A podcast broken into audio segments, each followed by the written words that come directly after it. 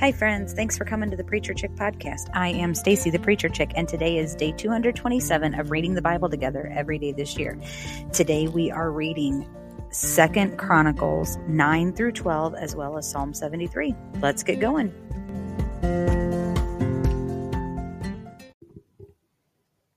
The Queen of Sheba heard of Solomon's fame, so she came to test Solomon with difficult questions at Jerusalem, with a very large entourage with camels, bearing spices, gold in abundance, and precious stones. She came to Solomon and spoke with him about everything that was on her mind, so Solomon answered all her questions. Nothing was too difficult for Solomon to explain to her. When the Queen of Sheba observed Solomon's wisdom, the palace he had built, the food at his table, his servants' residence, his attendants' service, and their attire, his cupbearers, and their attire, and the burnt offerings he offered at the Lord's temple, it all took her breath away. She said to the king, "The report I heard in my own country about your words and about your own wisdom is true. But I didn't believe their reports until I came and saw with my own eyes. Indeed, I was not even told half of your great wisdom. You far exceed the report I heard. How happy are your men, how happy are these servants of yours, who always stand in your presence hearing your wisdom. Blessed be the Lord your God. He delighted in you and put you on his throne as king for the Lord your God. Because your God loved Israel enough to establish them forever, he has set you over them as king to carry out justice and righteousness." So she gave the king four and a half tons of gold, a great quantity of spices and precious stones. There never were such spices as those the Queen of Sheba gave to King Solomon. In addition, Hiram's servants and Solomon's servants who brought gold from Ophir also brought algum wood and precious stones. The king made them made the algum wood into walkways for the Lord's temple and for the king's palace and into lyres and harps for the singers. Never before had anything like them been seen in the in the land of Judah. King Solomon gave the Queen of Sheba her every desire, whatever she asked, far more than she had brought the king. Then she, along with her servants, returned to her own country. The weight of gold that came to Solomon annually was twenty-five tons, besides what was brought by the merchants and traders. All the Arabian kings and governors of the land also brought gold and silver to Solomon. King Solomon made two hundred large shields of hammered gold. Fifteen pounds of hammered gold went into each shield. He made three hundred small shields of hammered gold. Seven and a half pounds of gold went into each shield. The king put them in the house of the forest of Lebanon. The king also made a large ivory throne and overlaid it with pure gold. The throne had six steps. There was a footstool covered in gold for the throne, armrests on either side of the seat, and two lions standing beside the armrest. Twelve lions were standing there on the six steps, one at each end. Nothing like it had ever been made in any other kingdom. All of King Solomon's drinking cups were gold. All of the utensils of the house of the forest of Lebanon were pure gold. There was no silver, since it was considered as nothing in Solomon's time, for the king's ships kept going to Tarshish with Hiram's servants, and once every three years the ships of Tarshish would arrive bearing gold, silver, ivory, apes, and peacocks. What an interesting menagerie. The King Solomon surpassed all the kings of the world in riches and wisdom. All the kings of the world wanted an audience with Solomon to hear the wisdom God had put in his heart. Each of them would bring his own gift, items of silver and gold, clothing, weapons, spices, horses, and mules, as an annual tribute. Solomon had four thousand stalls for horses and chariots and twelve thousand horsemen. He stationed them in chariot cities, and with the king in Jerusalem, he ruled over all the kings from the Euphrates River to the land of the Philistines and as far as the border of Egypt. The king made silver as common in Jerusalem as stones, and he made cedar as abundant as sycamore in the Judean foothills. They were bringing horses for Solomon from Egypt and from all the countries. The remaining events of Solomon's reign from beginning to end are written in the events of the prophet Nathan, the prophecy of Ahijah the Shilonite, and the visions of the seer Iddo concerning Jeroboam son of Nebat. Solomon reigned in, reigned in Jerusalem over all Israel for forty years. Solomon rested with the fathers, with his fathers, and was buried in the city of his father David. His son Rehoboam became king in his place. Then Rehoboam went to Shechem, for all Israel had gone to Shechem to make him king. When Jeroboam son of Nebat heard about it, for he was in Egypt where he had fled from King Solomon's presence, Jeroboam returned from Egypt. So they summoned him. Then Jeroboam and all Israel came and spoke to Rehoboam. "Your father made our yoke harsh. Therefore, lighten your father's harsh service for the heavy yoke he put on us, and he will serve you." and we will serve you. Rehoboam replied, Return to me in three days. So the people left.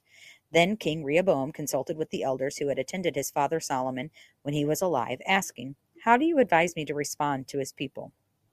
Now listen, oh, this is the result of a power trip. I'm telling you, just listen. If you're not familiar with this story, listen to this. They replied. So he's asking Solomon's advisors, How would you advise that I respond to these people?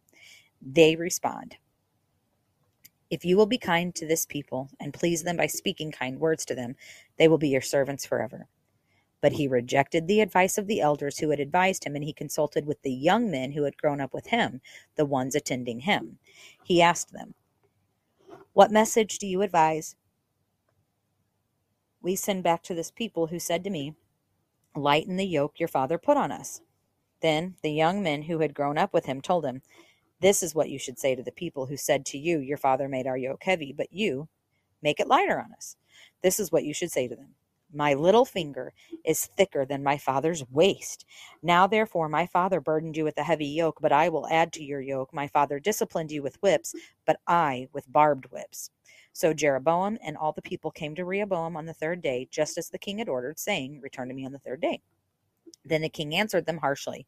King Rehoboam rejected the elders' advice and spoke to them according to the young men's advice, saying, My father made your yoke heavy, but I will add to it. My father disciplined you with whips, but I with barbed whips. The king did not listen to the people because the turn of events came from God, in order that the Lord might carry out his word that he had spoken through Ahijah the Shilonite to Rehoboam son of Nebat. When all Israel saw that the king had not listened to them, the people answered the king, What portion do we have in David? We have no inheritance in the son of Jesse. Israel, each to your tent. David, look after your own house now. So all Israel went to their tents, but as for the Israelites living in the cities of Judah, Rehoboam reigned over them. Then King Rehoboam sent Hiram, who was in charge of the forced labor, but the Israelites stoned him to death. However, King Rehoboam managed to get his get into his chariot and flee to Jerusalem. Israel is in rebellion against the house of David until today. When Rehoboam arrived in Jerusalem, he mobilized the house of Judah and Benjamin, one hundred eighty thousand fit young soldiers, to fight against Israel to restore the reign to Rehoboam. But the word of the Lord came to Shemaiah, Shemaiah, the man of God, say to Rehoboam, son of Solomon, king of Judah, to all Israel and Judah and Benjamin, and to the rest of the people. This is what the Lord says, You are not to march up and fight against your brothers. Each of you return home, for this incident has come from me. So they listened to what the Lord had said and turned back from going against Jeroboam. Rehoboam stayed in Jerusalem, and he fortified cities in Judah. He built up Bethlehem, Etam, Tekoa, Beth-zur, Soko, Adullam, Gath, Marishah, Ziph, Adoram, Lachish, Azekah, Zorah, Ajalon, and Hebron, which are fortified cities in Judah and in Benjamin. He strengthened their fortifications and put leaders in them with supplies of food, oil, and wine. He also put large shields and spears in each and every city to make them very strong, so Judah and Benjamin were his. The priests and Levites from all their regions throughout Israel took their stand with Rehoboam, for the Levites left their pasture lands and their possessions and went to Judah and Jerusalem, because Jeroboam and his sons refused to let them serve as priests of the Lord. Jeroboam appointed his own priests for the high places, the goat demons, and the golden calves he had made. Interesting. Those from every tribe of Israel who had determined in their hearts to seek the Lord their God followed the Levites to Jerusalem to sacrifice to the Lord, the God of their ancestors. So they strengthened the kingdom of Judah and supported Rehoboam, son of Solomon, for three years, because they walked in the ways of David and Solomon for three years. Rehoboam married Mahal, Mahalath, Mahalath, I don't know, daughter of David's son Jeremoth, and, and of Abihail, daughter of Jesse's son Eliab. She bore sons to him, Jeush, Shemariah, and Zaham. After her, he married Maacah, daughter of Absalom. She bore Abijah, Attai, Zizah, and Shilomith to him.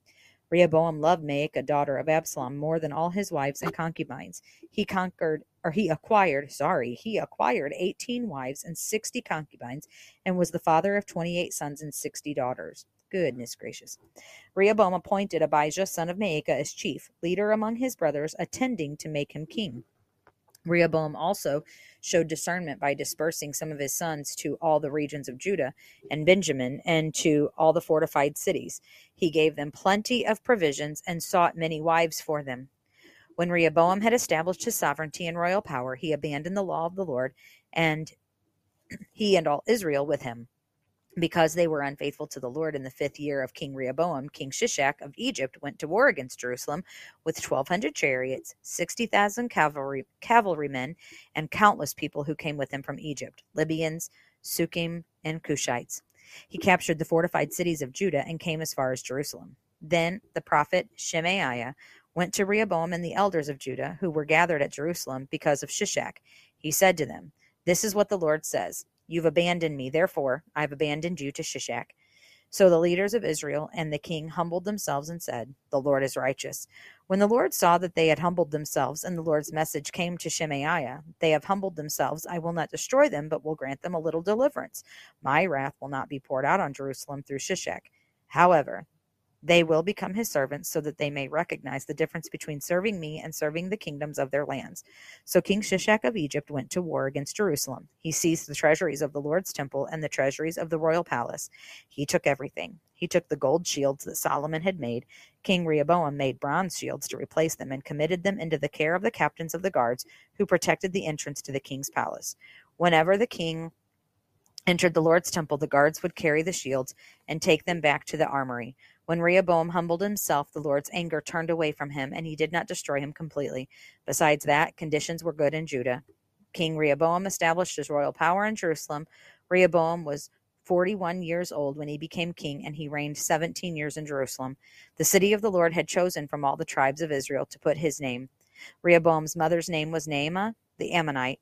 Rehoboam did what was evil because he did not determine in his heart to seek the Lord. I like that he did not determine. Okay, I don't like that he didn't determine. I'm saying I like how that's worded. He did not determine in his heart to seek the Lord. Look, we have to make a choice. Spending time together in the Word of God every day, um, taking time to pray, to worship God on our own outside of church, um, that's that has to be something we determine in ourselves to do.